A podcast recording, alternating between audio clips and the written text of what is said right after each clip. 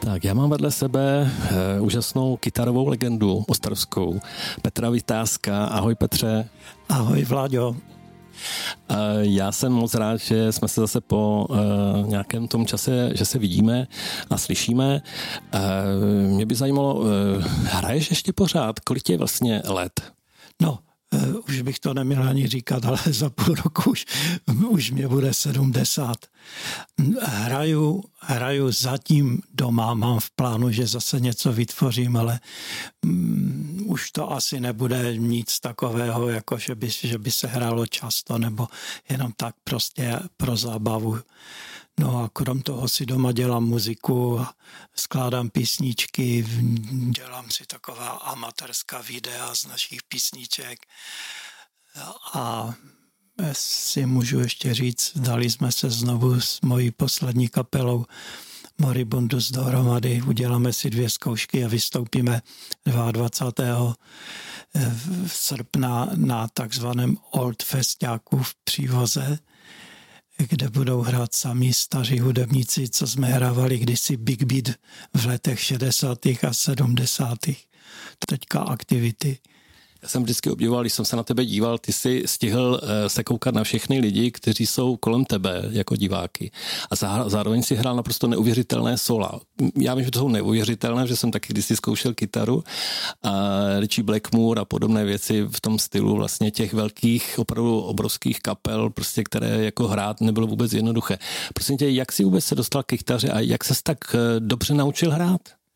Že to za prvé ti musím poděkovat, jak jsi mě pochválil krásně, já si to vůbec neuvědomuju a tak naučil jsem se hrát, já z, z rodiny prakticky nebyl muzikant nikdo, akorát s maminkou jsem strašně rád zpíval už jako děcko. A v v pěti letech mě přihlásila maminka do hudební školy, tak jsem chodil na klavír devět roku, ale s příchodem Beatles u mě vyhrála kytara a už jsem ji nepustil prostě. A to hraní to přišlo nějak tak samo. Pak jsem byl ještě, já jsem měl eh, pouze školu základní na, na hudební nástroje, tak jsem si byl ještě nucen uh, udělat lidovou konzervatoř, jelikož jsem hrál jako hudebník z povolání a tak nějak se to vyvrbilo, že jsem, že jsem se naučil trochu hrát. Jako každý kytarista, ty máš určitě nějakou uchylku na nějaký typ kytary, viď? Prozradíš? No, současně moje asi ta nejoblíbenější kytara je Gibson Les Paul Traditional Mom. Měl jsem kdysi Kastma a toho jsem prodal, což byl můj největší omyl v životě. To byl Kasten z roku 80, do dneška toho lituji. Prodal jsem ho do Doležalovi, který nahrál v zápětí u Pařížska ve studiu eh, desku, tehdy ještě nebylo CD, desku Zemětřesení a napsal mi tam krásnou pochvalu, kterou do dneška po, považuji za takový šťouchanec, jako, že, jsem, že jsem prodal tak výbornou kytaru. Tak to je moje oblíbená kytara, jinak ji mám za celkem devět klasiku. Mám ještě Gibson ES 335, pak mám Fender americký standard Stratocaster, pak mám tady od našeho, našeho Kaisera Miloška vyrobenou na míru kytaru, e, senzační no, nějakou španělku od procházky a z Lubu mám ještě nějaké jumbo, tak to mám po více tebe se ptát na vzor, ale kdo tě tak nejvíc ovlivnil v té kytaře nebo vůbec v hudbě? V hudbě samozřejmě Beatles. Jak to, to byla na tehdejší dobu bomba.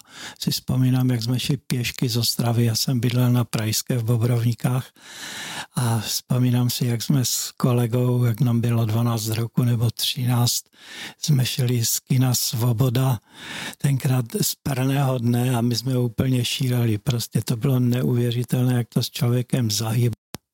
Ty máš poměrně hodně žáků, protože jsi nejenom hrál, ale také učil na koho tak nejčastěji vzpomínáš? Je někdo, kdo, jak, si, jak se říká pomyslně, přebírá tu štafetu tvojí?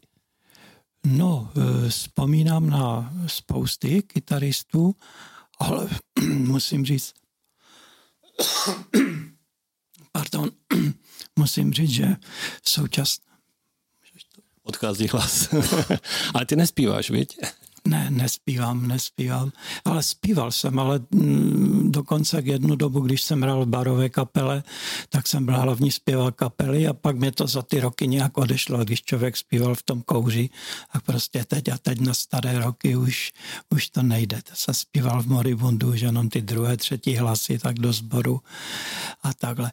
Takže musím říct, že na koho nejvíc vzpomínám, to je Eliška Mrazová, to jsme se spolu nablbli v hodinách, že naše hodiny kytary se odbývaly tak, že já jsem začal hrát nějaký motiv na kytaru, Eliška začala okamžitě zpívat a už během, během té hodiny už jsme z toho udělali skladbu. Eliška napsala test, text a většinou anglicky teda a na příštím vystoupení Moribundu už jsme to dávali. Jako, to byla senzační spolupráce.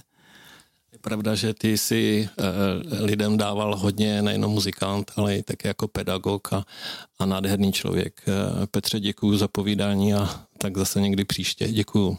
Já děkuji a budu se těšit.